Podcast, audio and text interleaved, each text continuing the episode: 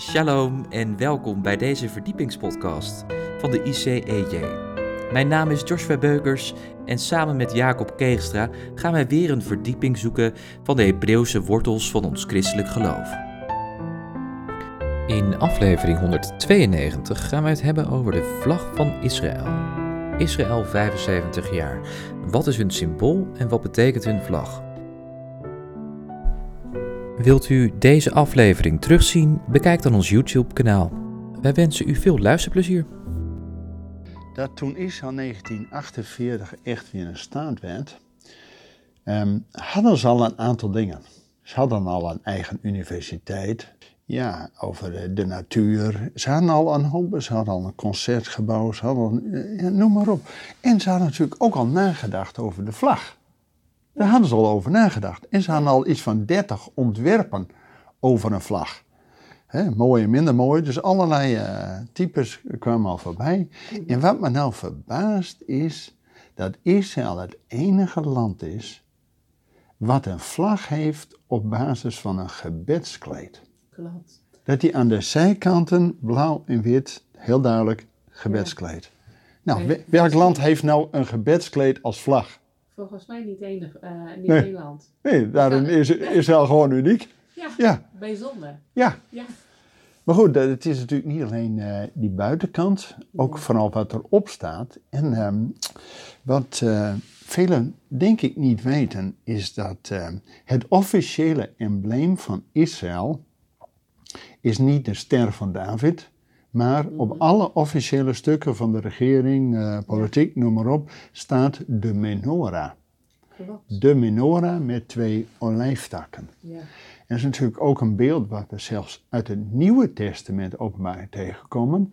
Maar natuurlijk ook een beeld van ja, de menorah in de tempel. Ja. En eh, ja, dan zie je toch ook dat Israël niet zomaar een land is die door politiek geregeerd wordt, maar duidelijk ook een religieuze connectie hebben. Ja. Ik bedoel, welk land gaat nou op zijn officiële stukken van hè, regering, alle briefpapier, staat die menorah als beeld? Met die twee kandelaar, die, eh, nee, eh, dus olijftakken, dat die Ja. dus ook gevoed blijft. Hè, dat ze het licht blijven uitstralen. En dat vind ik gewoon ook iets eh, profetisch. Als ehm, Israël uit Egypte eh, komt richting het beloofde land, dan zegt God aan het eind van de Torah: Ik zal u stellen tot een hoofd der volkeren en ook tot een licht voor de natieën. Nou, dan moet je het licht aansteken. Precies. Israël die hoeft niet zo tegen de duisternis te vechten, maar moet gewoon het licht aansteken. Dat is de roeping van God. En dat is op al hun officiële stukken die menorah hebben als een beeld. Ja, die zevenvoudige kandelaar. Jongens, dan is niet één klein zielig kaarsje. Nee, de volheid. De volheid, die Oh. laat Israël branden. Nou, dat vind ik al geweldig. Ja. Maar daarnaast is, wat wellicht ook niet iedereen weet, maar goed om eh, te vertellen, dat op de vlag van de stad Jeruzalem, daar staat niet de menorah, staat ook niet de ster van David, maar daar staat de leeuw van Juda. Amen. En we weten natuurlijk allemaal David uit de stam van Juda als de leeuw van Ja. Juda. En het is natuurlijk ook een profetisch iets dat ze uitzien naar die Messias, zoon van David, die ook die leeuw van Juda is. Jongens, dat is het officiële eh, embleemvlag van Jeruzalem. Nou, daar kun je al een hele preek over houden. Ja, ik bedoel, er staat zelfs eh, ook in Hosea 11, als de leeuw van Juda gaat brullen, dan zullen zijn zonen en dochteren heimelijk uit het westen komen. Hé, hey, dan moet je even nagaan. Israël is ooit uit Egypte naar het beloofde land. Daar waren toen 600.000 mensen. Maar er staat in de Bijbel, nu met de wedergeboorte en het herstel van Israël, er zal niet meer gezegd worden, zo waar de Heere leeft, die hun uit Egypte heeft gehaald, maar zo waar de Heer leeft en hen uit het noorderland heeft gehaald. Nou, dat is wel bijzonder dat sinds de val van het communisme, 91, dat er 1,2 miljoen Russische Joden naar Israël zijn vertrokken. Dat zijn twee keer zoveel als ooit uit Egypte. Ja. Maar dat is nog het Noorderland. Hoe zit het nou nog met al die miljoenen die in Frankrijk en vooral in Amerika zitten? Jongens, nou Jeruzalem weer herbouwd is nou, vanaf 1967 en de vlag ook weer boven Jeruzalem hangt en wappert, wanneer die leeuw van Juda zal brullen, dan zullen zijn zonen heimelijk uit het westen komen. Nou, dat gaat gebeuren. Dat Alleen-. Alleen, ja, eh, er moet soms ook wel eens een eh, klein crisisje eh, aan te pas komen voordat ze echt willen. Ja. Maar dat is toch met ons ook zo? Ik bedoel, Israël, alles over Israël is opgeschreven, ons tot voorbeeld. Nou, eh, wij eh, doen ook niet altijd direct wat God zegt. Er moet ook vaak eventjes een eh, push achter. Zeker. Maar goed, dat komt. En hij zal niemand achterlaten. Dus ze zullen zich verzamelen op de berg van Jeruzalem. Maar nu, jouw vraag is met name over die vlag en die schild van David. Nou, die schild van David, dat kom je niet zo in de Bijbel of in de Talmud tegen. Maar er zitten ook wel weer een paar goede dingen in. Als je die ster van David, en die bestaat uit die zes hoeken, maar die zijn eigenlijk opgebouwd uit twee driehoeken. En daar wordt ook wel van gezegd, dat verwijst naar een man en een vrouw, die samen die eenheid vormen. Maar ook verwijst het naar God in zijn volk. Hè, de, met de punt naar boven, naar Ja. God toe, en de Ja. punt naar beneden, naar de wereld toe. Dus het is eigenlijk ook een soort ontmoeting tussen hemel en aarde. Tuurlijk, je kunt alles over die schild van David zeggen, wat de oorsprong daarvan is. Maar er zitten ook wel een aantal goede dingen in. Maar ja, uiteindelijk weten we, het gaat er natuurlijk ook om dat Israël ehm, ja, als gebruikt wordt tot licht voor de volkeren. En Israël is nu precies 75 jaar onderweg. Hè? We vieren nu, we zitten nu precies tussen de viering van Israël volgens hun eh Hebreeuwse kalender Ja. en vorige week. En eh, volgende week is 14 mei als het eh, volgens onze Gregoriaanse kalender. Dus ja, dat is een goed moment om hier te zijn. We zitten Mooi, precies tussen die feestdagen in. Maar het gaat erom dat we natuurlijk Israël, dat ze niet alleen terugkeren tot het land. Dat is één. We helpen hun met Aliyah. En de Christelijke ambassade heeft iets van 180.000 Joden geholpen om eh Aliyah te maken. Dat ze terugkeren naar het land. Maar ons gebed is natuurlijk dat ze terugkeren tot het hart van de Vader. En dan kunnen ze ook in Gods roeping staan om een licht voor de volkeren te zijn. Dus er zal nog eh, een hoop, eh laten we zeggen, eh rein water over Israël komen. Ja. Maar goed, daarvoor mogen wij ook als christenen, gelovigen uit de volkeren, die deel hebben aan die zegen van Israël, mogen we ook voor bidden. Ik bedoel, we hebben zelfs een opdracht om hen tot jaloersheid te brengen. Nou, oh, ja, ja. Maar Dat nou, zie ik ook heel veel. ja, en zeker. ehm, nu Israël 75 jaar weer een land is en een volk, nu zien we ook ehm, dat Gods zegen daar gewoon op een of andere manier op rust. Toen ze in 1948 ja, in het land kwamen, in allemaal moerassen tegenkwamen, hebben ze daar behoorlijk strijd tegen geleverd.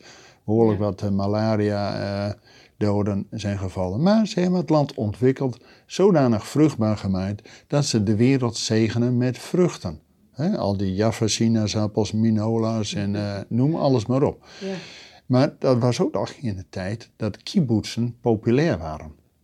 Israël was in het begin redelijk een socialistische staat, alles eh, gelijk. Samen die kibbutzen bouwen. En dat heeft God toen gebruikt om het land op te bouwen. Nou, inmiddels zijn die kibbutzen omgeturnd tot IT-fabriekjes. eh, van eh, jouw eh, USB-stick voor je computer komt uit Israël. De, Intel-chip van jouw smartphone komt uit Israël. Noem maar alles maar. Dus nu zegent Israël de volkeren met IT-producten en met medicijnen. Maar de uiteindelijke bedoeling van God is dat zijn volk gebruikt wordt tot zegen, tot een leidend volk voor de andere volken. In wezen ook als een model staat hoe God zijn regering vanuit Jeruzalem de wereld over eh. Nou, die, laatste fase komt nog. En in dat plan van God, en daar valt ook jouw vraag mee, eh, wat wij lezen in Romeinen 11, als hun val al verzoening voor de wereld is geweest, hoeveel te meer hun aanneming. Dat zal leven uit de dood zijn. Jongens, na 2000 jaar omzwerving zien we dat God de draad met Israël weer oppakt, ze weer tot een land en een volk maakt.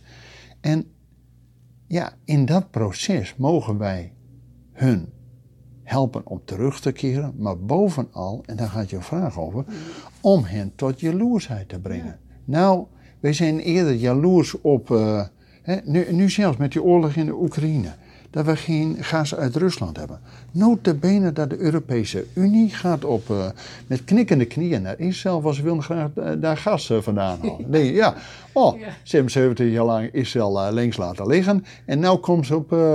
Hè? Met knikkende knieën komen ze om, om gas te halen. Ja, we zijn eerder jaloers op wat Israël heeft, dan dat wij hen tot jaloersheid brengen. En vooral, ja, nou nog een, een niveau dieper voor je vraag, wat hebben wij als gelovigen gedaan?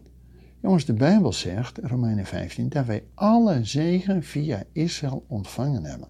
We hebben Gods woord via Israël gekregen. Ja. 40 Joodse schrijvers hebben de Bijbel geschreven. Er was geen Nederlander bij. Jezus, Yeshua, was 42 generaties 100% Joods vanaf Abraham. Dus in zijn hele DNA komt Israël mee. En ook de Heilige Geest werd eerst uitgestort op 120 Joden.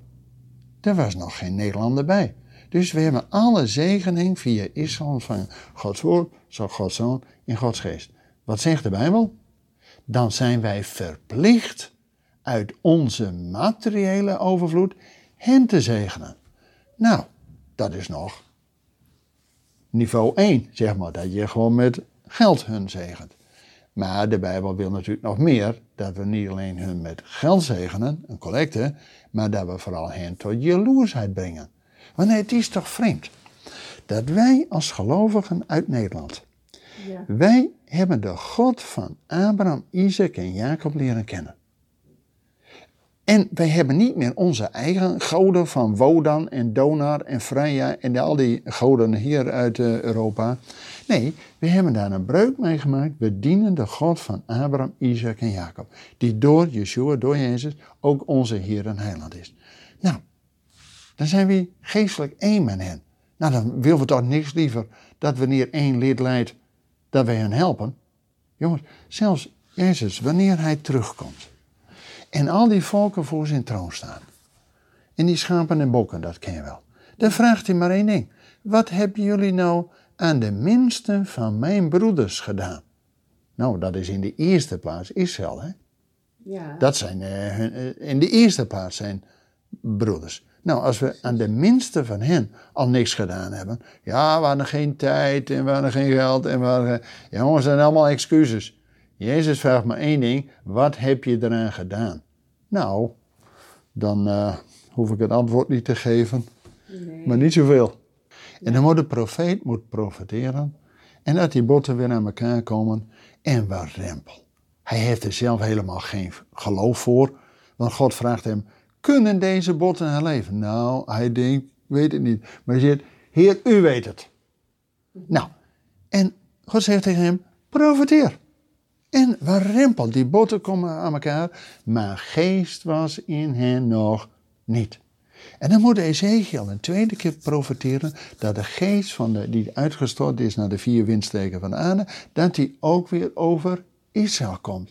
Zodat het een, ja, een levend gebeuren wordt. Dan wordt het weer Joden. En Juda betekent godlovers die ons voorgaan in de lofprijzing. Alleen dat betekent wel dat Gods timing zo, nou, toch wel dat we nu op een cruciaal moment zitten. Dat wanneer het evangelie door hun val de wereld ingegaan is. Ja, maar wanneer de volheid van de heidenen binnengaat, dat ook gans Israël tot, ja, tot bekering en tot zijn bestemming komt. Nou, dat betekent dat ook Gods geest weer teruggaat naar Israël en de volheid der heidenen langzamerhand vol is. Met andere woorden, God gaat de draad weer oppakken met zijn volk. En hoe zit dat met ons? Als wij stelselmatig onze verbondenheid met Israël nou, nou niet hebben laten zien. Jongens, God zegt al tegen Abraham, wie u zegent zal gezegend worden. Wie dat niet doet, nou, dan heb je een hoop uh, ellende te verwachten. Hoe zit dat met ons? Het is een geestelijk principe. Als wij Israël willen zegenen, hun tot jaloersheid willen maken, dan zal God ook ons zegenen. Maar als we dat nou niet doen, nou, we hebben uh, het, het, het, het, beroerdste moment in de 2000 jaar kerkgeschiedenis was natuurlijk de Holocaust. Jongens, je nagaan dat de christenen in Duitsland, die werden gewoon door de nazi's op het verkeerde been gezet. We zeiden, ja, jullie grote voorganger, jullie grote leider, Luther, was ook al negatief over de Joden. Dus uh, ja, de nazi's deden alleen maar in verlengde van wat Luther ook al zei. Nee, nou, jongens, als je je daar niet van losmaakt, dan mis je ook de zegen. Dus hen tot jaloersheid maken. Ja, wij zijn nogal. Nou, Israël het land weer ontwikkeld heeft, vruchtbaar gemaakt heeft, economisch tot een succes is geworden. Jongens, op de Nasdaq is na Amerika, na China, dat hele klantje Israël is nummer drie. Met allemaal start-ups en nieuwe uh, uh, ontwikkelingen en nieuwe ontdekkingen. Denk je zo, nou zijn wij wel weer jaloers op hen. Maar we zouden hun geestelijk tot jaloersheid moeten maken. Nou, dan hebben we nog wat huiswerk te doen. Nou, ik las gisteren de Holocaust-psalm, psalm 102. En daar staat op een gegeven moment, maar het is tijd om Sion genadig te zijn. De vastgestelde tijd om Sion weer te doen opleven is gekomen. Nou, dat zien we in 1948, dat God duidelijk weer een nieuwe pagina in de Bijbel openslaat en zijn volk weer doet herstellen. En dan staat daarbij, vreemdelingen zullen zelfs hun stenen en het stof van Israël nou bijna kussen. En je ziet ook, juist ook christenen die naar Israël gaan, ze willen allemaal iets mee hebben. Een, een steen of een, weet wat, of een Davidster of een gaaiteken. Iets van Israël om die verbondenheid met Israël te laten zien. Ja. Nou, Sommigen denken, oh, wat zijn dat een beetje crazy mensen. Nee, het is eigenlijk al geprofiteerd in Psalm 102. Dat vreemden, die zullen dat doen. Nou, en ieder, uh, die moet natuurlijk voor zichzelf weten. Wil ik een uh, ketting met een, uh, met een ster of een, of een gaai of een steen uit Israël. Ja. Of een menorah. Ja, ja. Ik vind ja. menorah eigenlijk een veel mooier beeld. Want dat is ja. duidelijk wat je ook in de Bijbel tegenkomt. En ook, de, ik, moet zeggen, die dat beeld van die Messiaanse gemeentes, er staat natuurlijk aan de ene kant ook die ster van David in, maar ook de vis en de menorah zit erin. Dus nou, ach, die heeft wel verschillende elementen. En uh, ja, je moet altijd uitkijken dat je niet zoiets als een amulet gaat zien. Hè? Van, oh, ik ben heilig, want ik draag dit. Jongens, kijk uit. Dat is met alle sieraden. En de Bijbel waarschuwt ten alle tijden, kijk uit voor te veel opsmeuk, want het gaat om het hart en niet om al die uiterlijke dingen. Dus, en ieder is voor zichzelf overtuigd wat hij moet doen. En uh, ja, ik zal daar nou niet direct uh, kwaad over spreken. Nee, maar ja, voor mezelf hoeft het niet zo. Maar ja, en ieder voelt uh, vrij in. Ja. Precies. En een man en een vrouw is daar ook weer verschillend in. Hè? Dus ik bedoel, Ook dat, ja. ook dat nog. Ja. Bedankt voor het luisteren naar deze verdiepingspodcast van de ICEJ. Waardeert u onze podcast? Steun ons dan. Dat kunt u doen door een donatie of door deze podcast te delen met uw vrienden of familie. Meer informatie hierover vindt u op icej.nl. Volgende week volgt er uiteraard weer een nieuwe aflevering van deze verdiepingspodcast. Luistert u weer met ons mee? Ik hoop van wel. Bedankt voor het luisteren en tot volgende week.